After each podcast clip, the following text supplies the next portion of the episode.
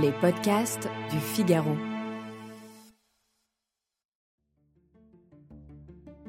Vincent Van Gogh n'est pas Mozart. Rien, absolument rien ne laisse présager dans ses œuvres de jeunesse qu'il sera l'un des plus grands peintres de la fin du XIXe siècle et de l'histoire de l'art. De son arrivée à Arles en février 1888 jusqu'à sa mort à Auvers-sur-Oise en juillet 1890, Van Gogh réalise en seulement deux ans et demi une œuvre d'une harmonie universelle. Son travail, avide de sensations chromatiques, se révélera d'une importance capitale pour Matisse, pour les fauves et pour l'expressionnisme. L'année même de son suicide, toute l'avant-garde reconnaît déjà le génie de Van Gogh. Le Salon des indépendants à Paris et le groupe des vins de Bruxelles exposent ses toiles.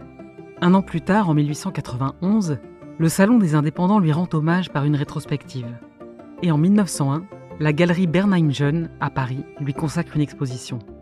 En sortant, Vlaminck dit à Matisse J'aime mieux Van Gogh que mon père. Pourtant, le grand public est persuadé que Vincent a été la victime d'une société bourgeoise autiste, incapable de discerner son talent. Le nommé Vincent Van Gogh, Il est gauche et maladroit. Je suis dans une rage de travail. Je voudrais que vous fassiez mon Je veux exprimer avec le rouge et le vert les terribles passions humaines.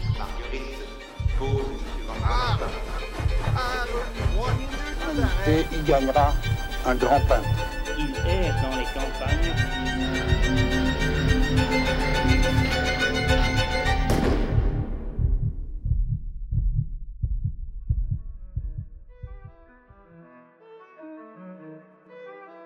Bonjour et bienvenue dans ce nouvel épisode des Récits du Figaro consacré au peintre Vincent Van Gogh.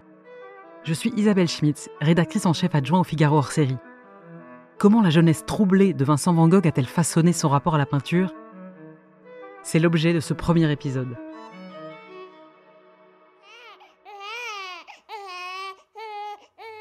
30 mars 1853, presbytère de Groot-Zundert, aux Pays-Bas.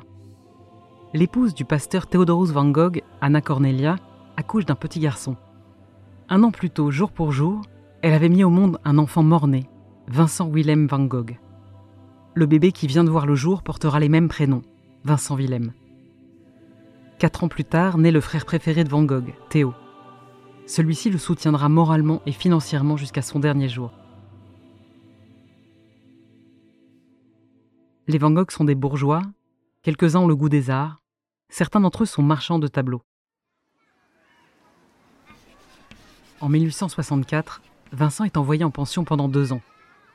Il suit des études médiocres. D'un caractère ombrageux, solitaire, renfermé, lunatique, irritable, il ne s'entend bien qu'avec son frère Théo. Tous les deux se promènent de longues heures dans la campagne. Mais Vincent s'isole, souvent. Ses parents et lui se disputent pour un rien. Vincent n'est pas facile. Il doute. Il souffre de migraine. Il ne sait pas quoi faire de sa vie. Vincent a déjà 16 ans. Ses parents prennent donc les choses en main. Ils réunissent un conseil de famille. Ils y convient l'oncle Sent. Celui-ci était marchand de tableaux à La Haye avant de prendre sa retraite. Pour l'oncle Sent, le problème est simple. Vincent devrait s'engager dans la carrière où lui-même a si bien réussi. Il est prêt à le recommander à Monsieur Tersteg, qui dirige la succursale de la galerie Goupil et compagnie de La Haye. Vincent accepte. Il sera marchand de tableaux.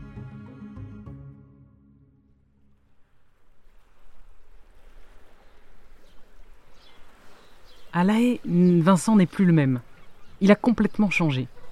Les lettres que M. Tersteg envoie aux parents du jeune homme les tranquillisent enfin. Ils avaient tort de s'inquiéter. Vincent prend son rôle au sérieux, c'est un employé modèle, consciencieux. En 1872, Vincent reçoit la visite de son frère Théo. Il lui parle de son métier, de la galerie Goupil. Quand Théo le quitte, Vincent lui écrit aussitôt. Commence alors une longue correspondance qui se poursuivra pendant toute leur vie. Ils s'écriront 697 lettres au total. Peu d'artistes sont comme lui animés d'un besoin obsessionnel de se justifier, d'exprimer leurs passions et leurs doutes, de révéler leurs crises les plus intimes. Au mois de mai 1873, Vincent est muté à Londres, à la filiale anglaise de Goupil et compagnie. Il a 20 ans. Il s'éprend de la fille de sa logeuse, Eugénie Loyer. Elle le repousse. Vivement déçu, il déménage puis part quelques mois plus tard à Paris.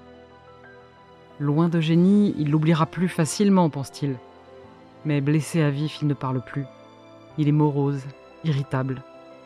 La direction de la galerie Goupil de Paris finit par le congédier. Les années qui suivent sont chaotiques. Il retourne en Angleterre, puis chez ses parents, et déménage à Dordrecht, où il travaille brièvement dans une librairie. Mais il se sent de plus en plus une vocation religieuse. Il se rend à Amsterdam pour y étudier la théologie. C'est décidé, il sera pasteur, comme son père et son grand-père. Pourtant, il abandonne ses études en juillet 1878. Après plusieurs mois d'errance, il part de son propre chef pour le Borinage, une région belge qui s'étend jusqu'à la frontière française. Il se fixe à Pâturage puis à Oisme. Oisme est une petite commune terne où s'élèvent des lignées de maisons grises. Autour de Vincent, une grande plaine grise sans arbres que mamelonnent les terrines, ces monticules de déchets noirs. Le ciel est tout aussi sombre. Il y a ces centaines d'hommes, de femmes et d'enfants qui passent leur vie à manier la barre et le pic dans les galeries du fond de la terre. Ils n'en sortent qu'un jour sur sept, le dimanche. Vincent veut être aussi misérable que ces misérables. Il s'habille comme eux. Il loge dans une cabane construite en planches. Il couche sur une paillasse. Il se taille des pantalons dans des sacs de mineurs et chausse des sabots. Il rend visite aux malades, enseigne le catéchisme aux enfants, leur apprend à lire et à écrire. Affolé, l'Église protestante demande à Vincent de cesser immédiatement son apostolat. Qu'importe. Vincent fait son baluchon, le jette sur l'épaule. Il prend la route de Bruxelles. Derrière lui, des voix murmurent Nous l'avons pris pour un fou. C'était peut-être un saint.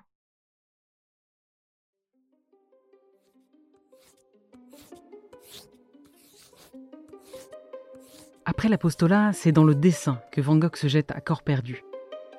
Bien qu'épuisé, il n'a plus qu'un but, peindre. Il se détache peu à peu de la religion. À 27 ans, Vincent a découvert sa véritable vocation, artiste. Au cours de l'année 1880, il s'oblige à dessiner des mineurs. Il copie aussi des œuvres de Millet. Un jour de cette même année, il décide de rencontrer l'une des grandes stars de l'art contemporain de l'époque, Jules Breton, spécialisé dans le naturalisme académique. Mais quand il arrive devant l'atelier de Breton, Vincent fait demi-tour. Déçu par, dit-il, L'aspect inhospitalier est glaçant et agaçant. d'octobre 1880 à avril 1881, il prend une chambre dans un petit logement à Bruxelles. Il rencontre le peintre Van Rappard avec lequel il se lie d'amitié.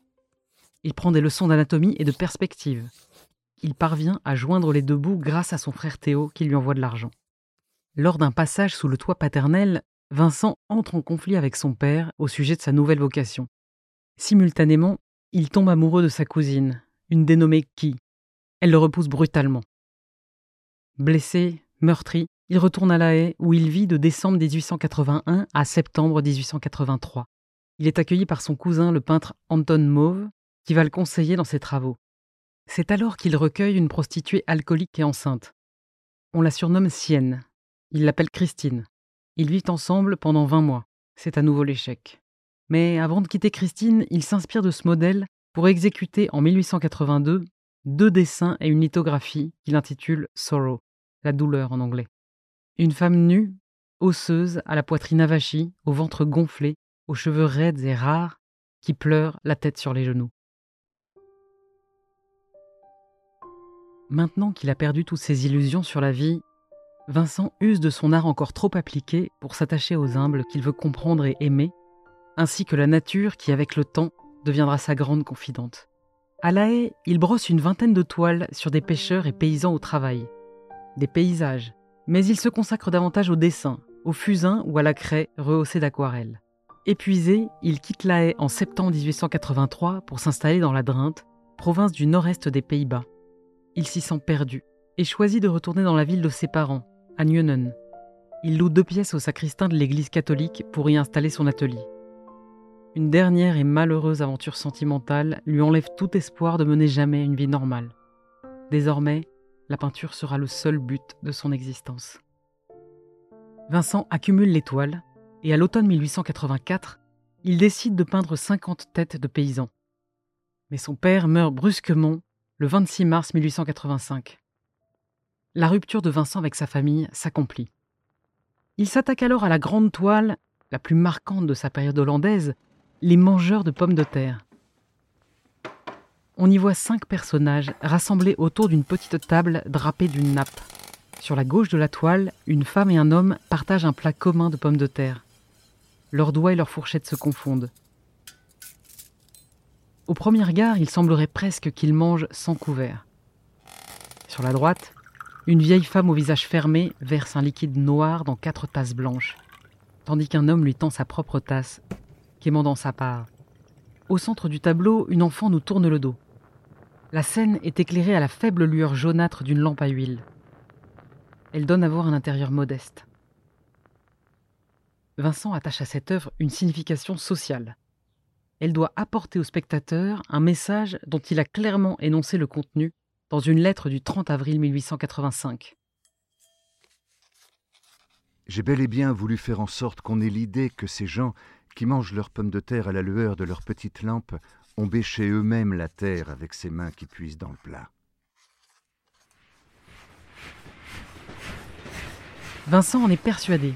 C'est à Paris qu'il pourra perfectionner son art. Son frère Théo l'y prend sous son aile. Théo fait les 100 pas dans le salon carré du Louvre. Le 28 février 1886, il a reçu une lettre de Vincent qui lui a donné rendez-vous ici vers midi, au milieu des Vinci, des Titiens, des Raphaël, des Rembrandt, des Vélasquez. Soudain il sourit. Voici Vincent tête penchée, le dos voûté. Un chapeau enfoncé sur ses cheveux roux, taillés courts, cache un front couturé de rides. Son aspect est gauche, disgracieux. Et pourtant, oui, il semble bien portant. Lui aussi sourit. Les deux frères viennent de se retrouver. Vincent arrive d'Anvers où il a découvert Rubens et la couleur, les crépons japonais, la lumière, le mouvement. Après un court passage à l'Académie des beaux-arts de la ville, il a brutalement décidé que c'était à Paris qu'il devait perfectionner son art.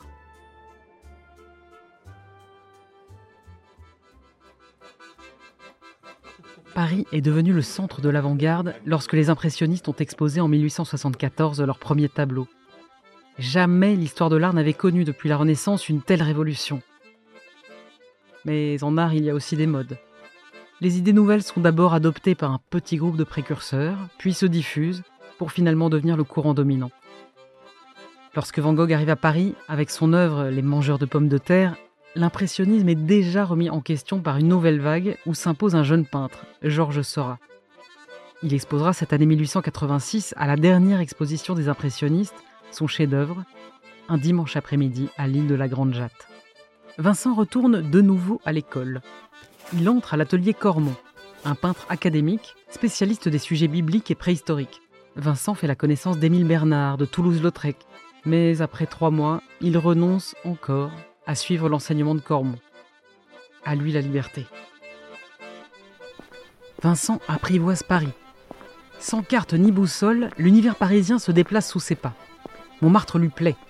Il peint ses rues montantes, tortueuses, ses guinguettes, ses moulins et son paysage encore bucolique. Il se lie d'amitié avec un marchand de couleurs pour artistes et marchand de tableaux à ses heures, un anarchiste, le père Tanguy. Émile Bernard lui fait connaître aussi Gauguin, Guillaumin et Pissarro. Van Gogh lui demande des conseils. Et pendant de longues heures, Pissarro, qui a 56 ans, parle, explique. Rien de pédagogique chez Pissarro. Ce n'est pas un guide. Il pousse chacun dans sa voie, pas vers la sienne. Pour Vincent, c'est une révélation.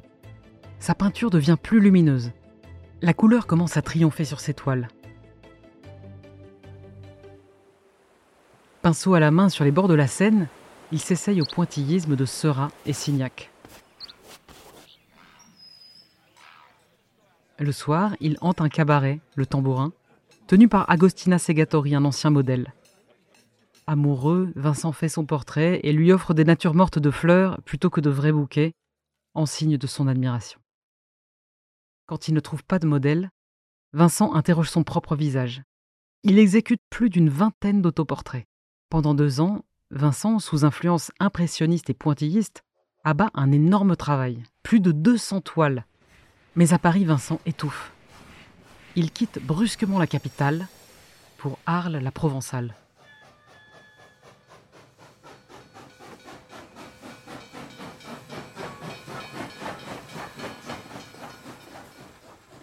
Dans le deuxième épisode de cette série sur Vincent Van Gogh, nous explorerons la Provence de Vincent, son internement en asile psychiatrique et sa relation tumultueuse avec Paul Gauguin.